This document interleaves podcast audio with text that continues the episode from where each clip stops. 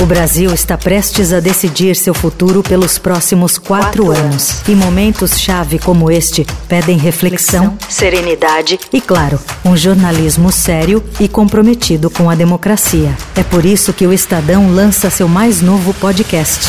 Eleição na Mesa.